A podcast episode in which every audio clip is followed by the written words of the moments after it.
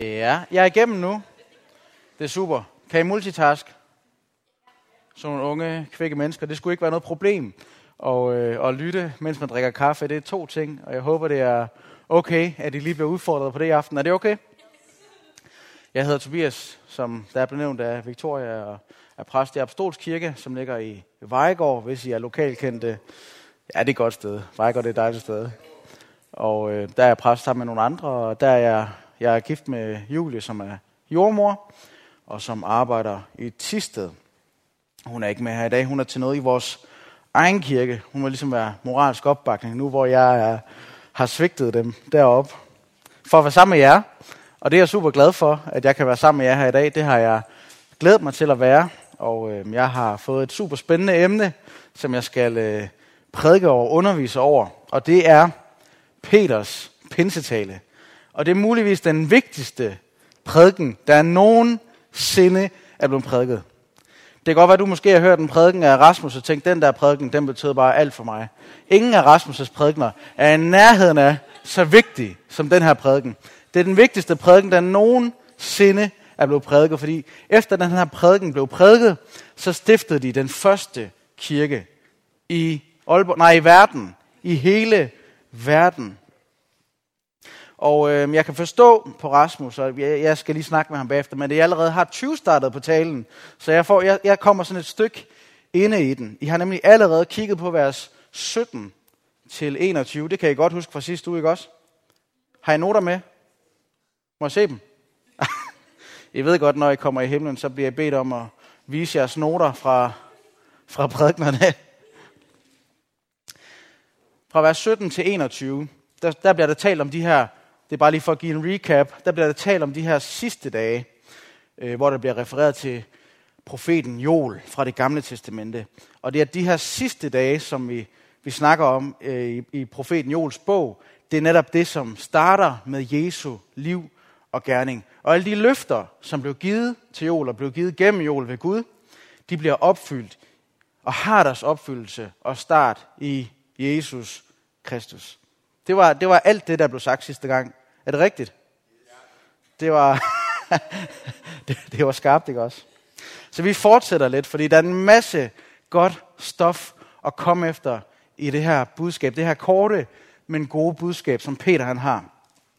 Og vi fortsætter med at læse videre fra vers 22, og vi har dem også her på slides. Det er Peters pinsetal, den var ild, og der kom ild ned med helgen og så videre og så videre. Kan vi skifte til den næste? Ellers så går jeg bare i gang med at læse. Det kommer der. Der står sådan her. Israelitter, det var dem han talte til, hør disse ord. Jesus fra Nazareth, en mand, der er udpeget af Gud for jer ved mægtige gerninger og under og tegn, som Gud gjorde gennem ham i blandt jer. Sådan som I selv ved, ham fik I, altså Jesus, ham fik I udleveret. Øh, efter Guds fastlagte bestemmelse og forudviden, og ved lovbryders hånd navlede I ham til korset og dræbte ham. Det er et godt budskab, han har. Men Gud gjorde en ende på dødens vær og lod ham opstå, for, at han, um, for han kunne umuligt holdes fast af døden. Ja. Hvad er det, Paulus han prøver at sige? Hvad er det, hvad er det vigtige i den her passage? Det vigtige det er at vise, at det, der sker i Jesu liv, både det, som han selv gør, og det, som bliver gjort imod ham, det er Guds vilje. Det er Guds vilje. Gud var suveræn over alt i Jesu liv, og ikke bare i hans liv, men også i hans død og i hans opstandelse. Der står, at Gud han udpegede ham. Gud han valgte Jesus, han sendte Jesus. Han gjorde mægtige gerninger igennem Jesus. Det var Gud, der virkede igennem Jesus. Da han gik på vandet, da han delte brød og fisk og delte det ud til mennesker. Det var Gud, der virkede, der, når han helbredte de syge, når han øh, rejste de døde. Det var Gud, der virkede igennem Jesu liv ved mægtige gerninger. Og så var det Gud, det er lidt specielt, det var Gud, der udleverede Jesus til døden. Efter hans fastlagte bestemmelser og forudviden. Det vil sige, at det faktisk var Guds mening, at Jesus skulle dø. Det var Guds plan, at Jesus skulle dø. Det var Gud, der orkestrerede, at Jesus han skulle blive forrådt, at han skulle blive dømt, og at han skulle blive sømmet til et kors. og at han skulle dø af det. Så Gud var faktisk aktøren i noget af det mest forfærdelige, der nogensinde er sket. Har du oplevet noget forfærdeligt i dit liv? Det er der mange, der har. Uanset hvor forfærdeligt det, du har oplevet, det var eller er, så, kan det, så er det ingenting målt med, at det perfekte menneske, den mest retfærdige og uskyldige mand, der nogensinde har gået på jorden, at han skulle dø på et kors for dig og mig. Det er det mest uretfærdige, der nogensinde er sket. Der er også sket trælse ting med mig, men hvis vi nu skal være ærlige, så har jeg måske tit fortjent det. Eller selv hvis jeg ikke har fortjent det, så har jeg sikkert gjort noget andet, så jamen, jeg kan måske ikke helt have så ondt af mig selv, fordi jeg er også med til at være træls for andre mennesker, ligesom andre mennesker også kan være træls for mig. Jeg prøver at lade være, men det sker jo, og det er sket før i tiden. Så ingen af os er uskyldige, men Gud han var faktisk aktøren i noget af det mest uretfærdige og forfærdelige, der var sket, i hvert fald i henhold til Jesus. Men hvorfor gjorde han det? Det gjorde han for dig og mig. Han lod en straf ramme Jesus, som egentlig var tiltænkt dig og mig, på grund af vores uretfærdighed. Så han er også, det, er ikke, det vil ikke bare sige, at han orkestrerer Jesu liv, men han, han er faktisk også med at, til at orkestrere de events, de ting, der sker, som, er med, som medfører, at du og jeg kan møde Jesus. At du og jeg kan få tilgivelse. Det er hans initiativ, det er hans gerning, det er ham, der udfører det. Du skal bare stå der og tage imod. Din sikkerhed, din, din tryghed, den kommer ikke af din egen gerninger, den kommer ved at sætte din lid til, at Jesus, han har gjort det for dig. Og ved at stole på, at Gud, han har fået det hele til at passe sådan, at netop du kan møde Jesus. Netop du kan blive frelst. Og så er det sådan lidt noget, lidt noget, der kan godt kan være lidt svært at forstå, og jeg skal ikke sådan prøve at udrede det fuldstændig. Men samtidig med, at Gud han orkestrerer det, så holder han faktisk stadig de her mennesker ansvarlige, som, som Jesus fast til korset og kalder dem lovbrydere. Så selvom at Gud han, selvom at vi lever vores liv og tager nogle beslutninger og bliver holdt til ansvar for det, så kan Gud faktisk godt være suveræn i det og arbejde igennem det. Og det vil sige, at Gud han også kan arbejde i dit liv. Både i de gode ting og i de svære ting. De gode omstændigheder, de svære omstændigheder. Det, der kører for dig, det, der gør ondt i dit liv. Gud han kan arbejde igennem det alt sammen. Er det gode nyheder? Ja. Jeg kan, derhjemme der har, de, der har de råbt. Nej, det havde de ikke. Men jeg vil gerne have dem til det. det kan også være, at du nogle gange oplever noget, som måske i øjeblikket virker totalt forfærdeligt og meningsløst.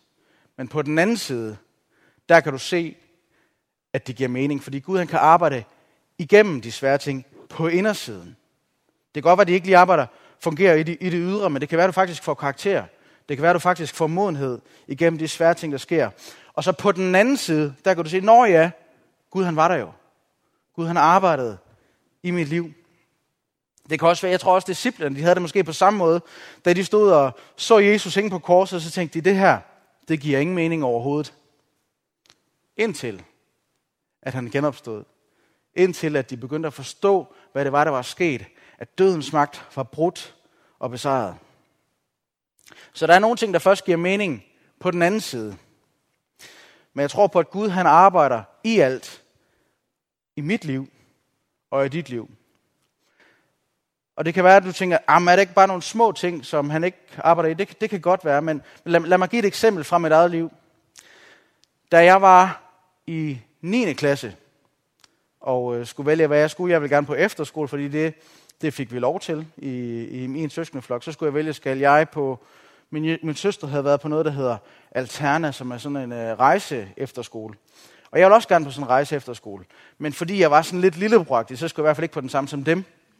Og så tog jeg på Euroclass i stedet for, som var en anden rejse efterskole, men som var en anden kirke, der havde. Og det var der, jeg mødte min kone. Og vi er sammen den dag i dag. Og det var også der, hvor jeg fik venner i Apostolskirke, og nu er jeg så ind som apostolsk præst. Så det, at jeg er præst, og det, at jeg er gift, det kan jeg måske, altså det starter altså med en lille, lillebror mavefornemmelse, som jeg måske tænker er tilfældig, men jeg tror faktisk, at Gud, han arbejder selv i sådan nogle små ting. At Gud han kan orkestrere ting i dit liv. Han kan arbejde i dit liv. Og jeg kunne godt tænke mig, at vi måske lige tog det som det første spørgsmål. Kan du se tegn på, at Gud har arbejdet i dine omstændigheder, og ligesom, ligesom i Jesu liv, eller det jeg lige har snakket om i mit liv, har orkestreret ting. Og prøv at give nogle eksempler. Jeg ved ikke, om I snakker med sidemænd, eller hvordan I gør, men I, I skal gøre, som I plejer.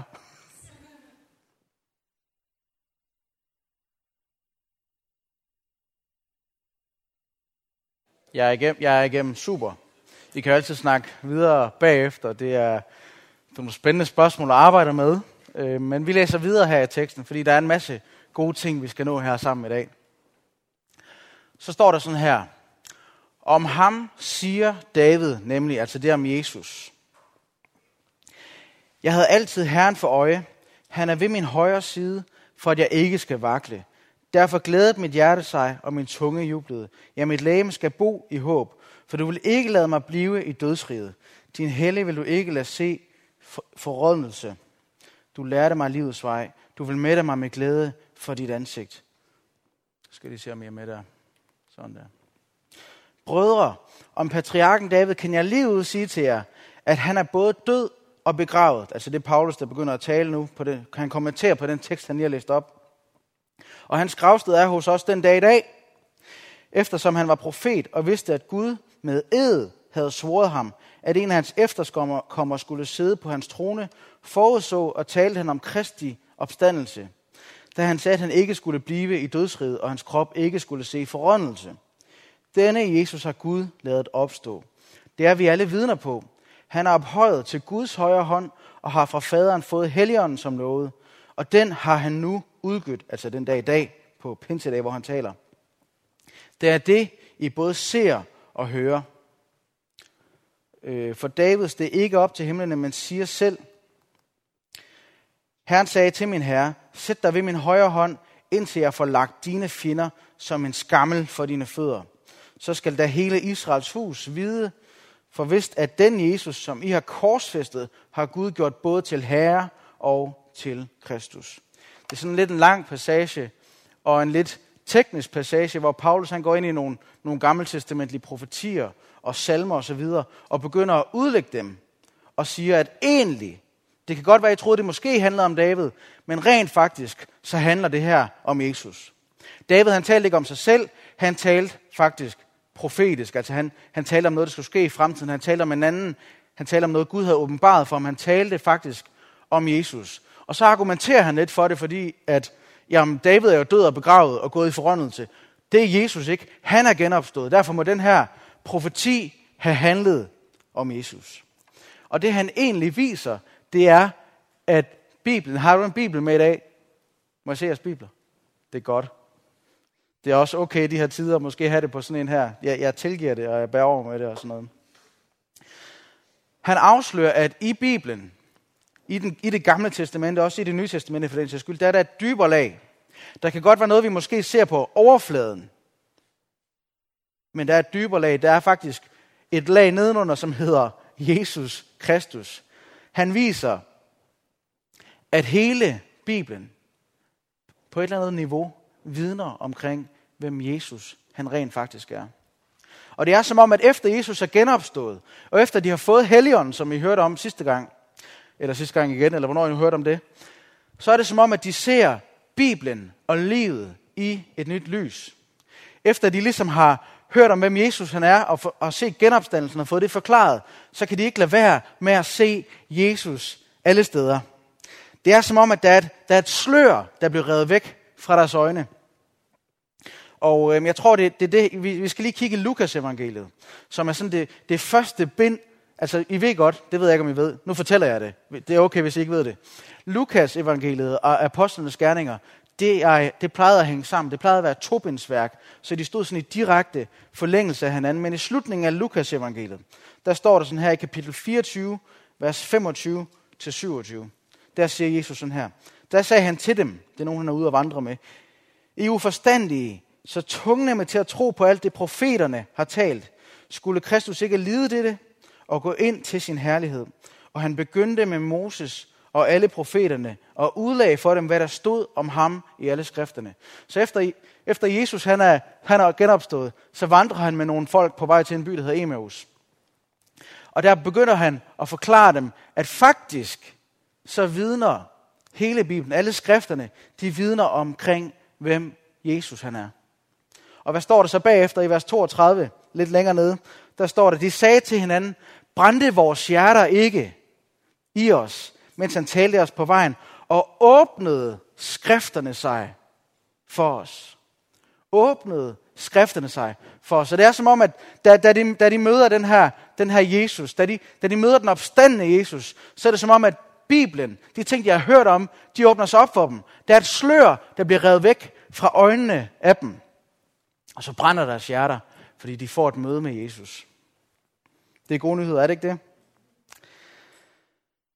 Og det er som om, at når man... Altså det er lidt... Har, har I set de der Who Done It? øh, krimier, eller de der Who Done It film, hvor, hvor der måske er en eller anden familie, der mødes på et hotel, eller i en mansion, eller sådan noget. Og så er der en, der bliver myrdet, og så skal man finde ud af, hvem har gjort det. Og så sidder man og gætter igennem hele filmen. Har I aldrig nu? Har I? Ja? Nej? ja, I kender godt konceptet.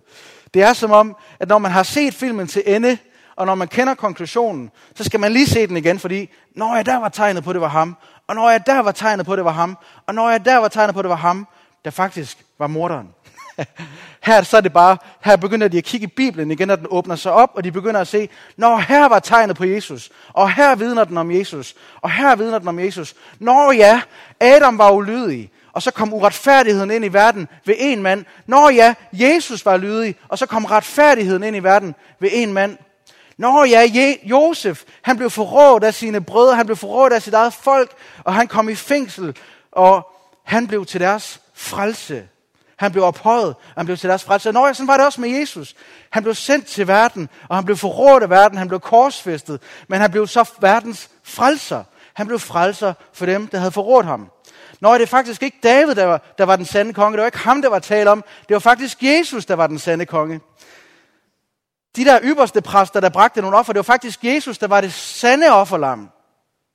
Som når han er blevet offret, så skal vi aldrig ofre igen. Det er som om, at Bibelen den åbner sig op på en helt ny måde, efter at de kender historiens slutning, efter de ved, at Jesus han er opstanden.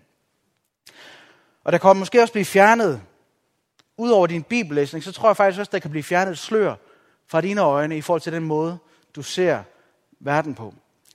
En fra min kirke, hun, øh, hun har været på højskole, en, en god højskole i Maja, og øh, du, du skal tage dig ned forresten, hvis du ikke har været der. Eller tage på en anden højskole. Der er også en god en i Kolding. Nå. Men hun var på højskole, og hun kom sådan lidt fra et hjem, hvor hun ikke rigtig kendte til det der med Jesus. Det var sådan lidt, øh, lidt, lidt kulturkristen eller folkekirkekristen, så hun kendte godt lidt til det, men hun vidste ikke, sådan rigtigt, hvad det vil sige at være kristen eller at, leve, eller at leve med Jesus. Og så en eller anden dag, så sidder hun og beder på sit værelse og læser sin bibel. Og hun siger, at det er som om, at det bliver revet et slør væk, og hun finder ud af, altså sådan virk, virkelig finder ud af, at Gud han er virkelig. Gud han eksisterer faktisk. Det er ikke bare sådan noget, jo, men jeg tror der nok, og et eller andet sted. Nej, hun finder ud af, at Gud er faktisk virkelig. Og hun render ned i kafeteriet og siger, hvorfor sidder I bare og drikker kaffe? Kan I ikke forstå det? Gud er virkelig. Vi bliver nødt til at komme ud med det her. Hvorfor sidder jeg bare og drikker kaffe? Hvorfor sidder jeg bare og drikker kaffe? Nej. Men det er som om, der er et slør, der kan blive revet væk fra vores øjne, også i forhold til den måde, vi ser verden på. Og det kunne jeg måske godt tænke mig, at det var det næste spørgsmål. At I snakkede lige med hinanden omkring, har du oplevet, at din verden og din bibel måske endda åbnede sig op, efter at du hørte om Jesus, eller efter du måske oplevede Helligånden? Sæt i gang.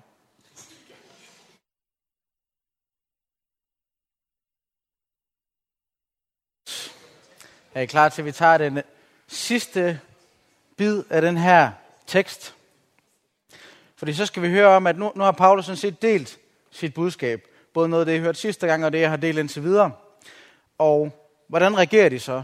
Hvad, hvad, hvad gør man nu, hvor man har fået at vide det der med, Jesus er død og opstandet, og Gud var med i det hele, og det skete for vores skyld, og alt, hvad der står om i Bibelen, det handler om det. Hvad gør man, når man, når man hører det budskab? Det skal vi læse om her. Da de hørte det, stak det dem i hjertet, og de spurgte Peter og de andre apostle, Hvad skal vi gøre, brødre? Peter svarede, omvend jer og lad jer døbe, lad jer alle døbe i Jesu Kristi navn til jeres sønders forladelse, så skal I få heligånden som en gave.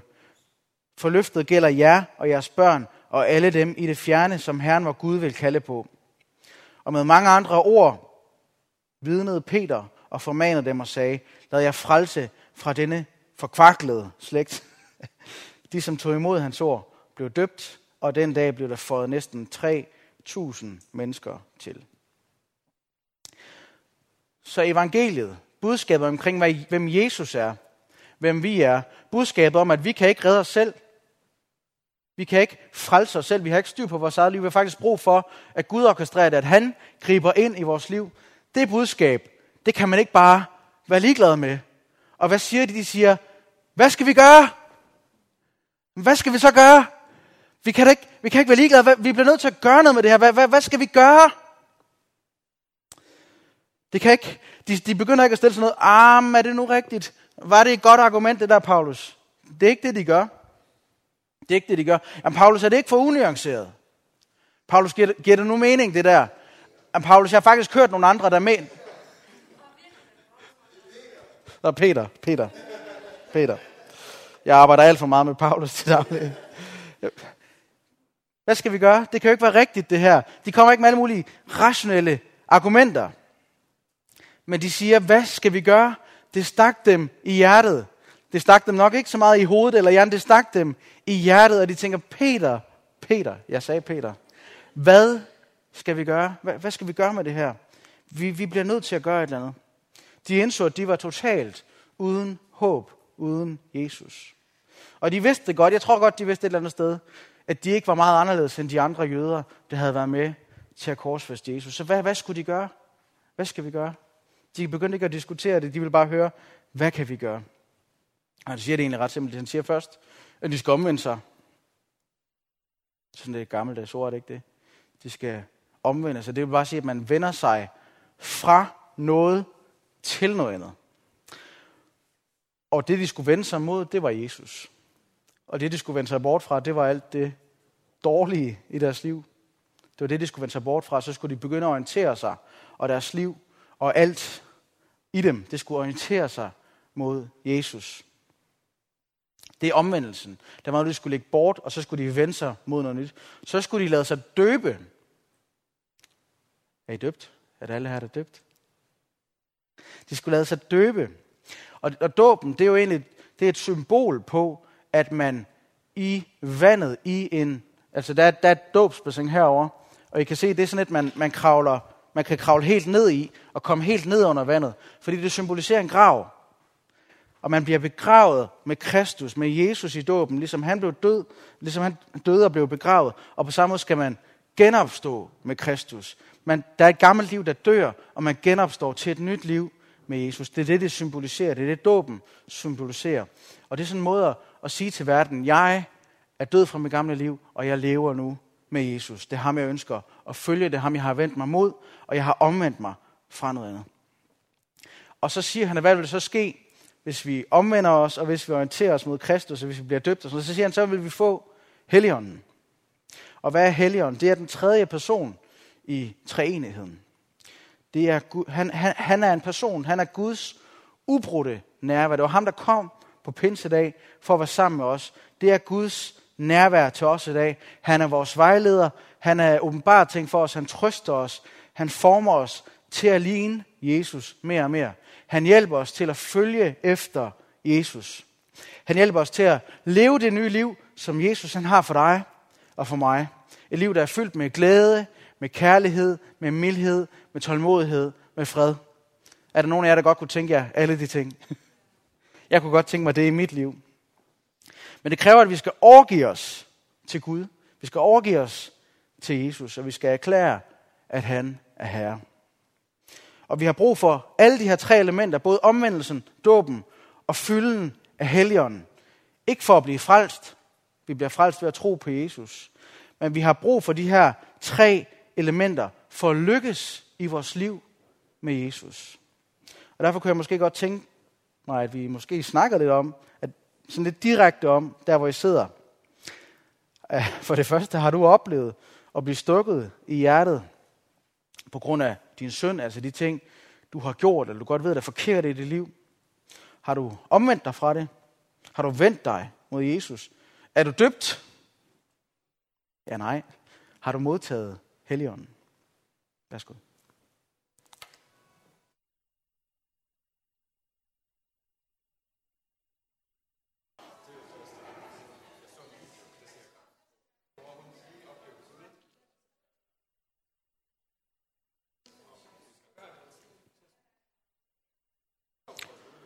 Ja. Det kan også være, at du er her i dag, og du er, du er lidt usikker på det her med, med Gud. Og øh, det var jeg også, da jeg var 12. jeg kan stadig godt blive det nogle gange.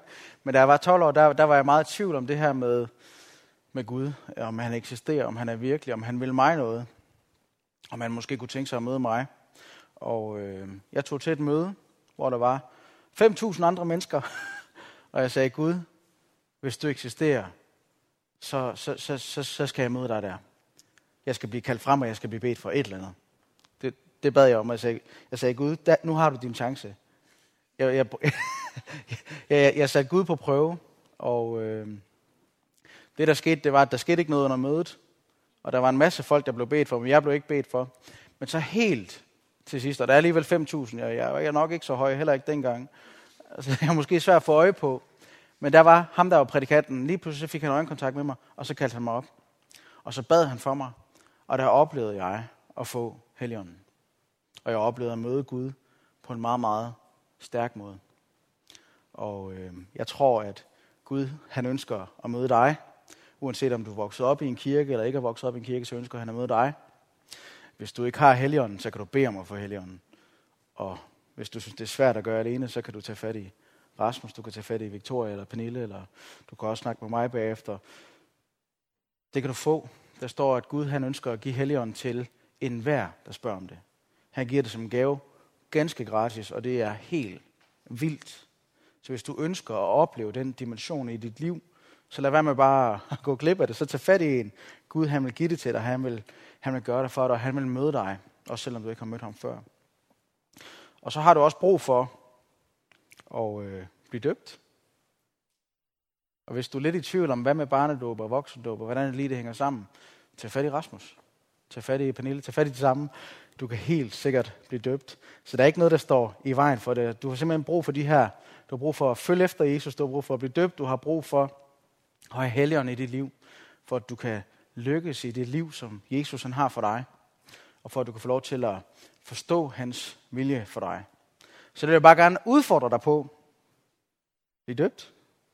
Modtag helligånden. Og følg efter Jesus. Og vigtigst af alt, følg efter Jesus. Følg efter Jesus. Følg efter Jesus. Følg efter Jesus. Skal vi ikke bede sammen? Jesus, jeg takker dig, fordi du er god. Og jeg takker dig, fordi du er nådig. Jeg takker dig for, for dagligstuen. Jeg takker dig for det fællesskab, der er her. Jeg takker dig for, at du kender enhver, som sidder her i dag. Og Jesus, jeg tror ikke, at der er nogen her, der sidder her tilfældigt. Vi har lige hørt om, at du orkestrerer ting. Du orkestrerer ting i Jesu liv. Du orkestrerer ting i mit liv. Og jeg tror, du har orkestreret, at der er folk, der sidder her i dag, som skal høre om dig. Jeg beder dig om, at du må møde enhver. Enhver, som ønsker at møde dig. Der hvor det, der, hvor det stikker i hjertet lige nu, Jesus, der beder jeg dig bare om, at du må møde den enkelte. Vis dem, hvem du er. Riv det der slør væk, som vi også har hørt om i dag. At du må komme ved din helligånd og rive sløret væk. Og jeg takker dig for, Jesus, for at det her det skal blive til en vandring med dig. Hvor vi vender os fra det gamle liv, følger efter dig, får din helligånd og bliver døbt. Det takker dig for, Jesus. For jeg takker dig for også, at du må give mod til dem, der måske sidder og tænker, skal jeg døbe? Skal jeg have helligånd? Hvad er det lige, jeg skal gøre i forhold til det her? Hvad, hvad er det, du udfordrer mig på, Gud? Der beder dig om, at du må give mod til at tage de nødvendige og gode skridt.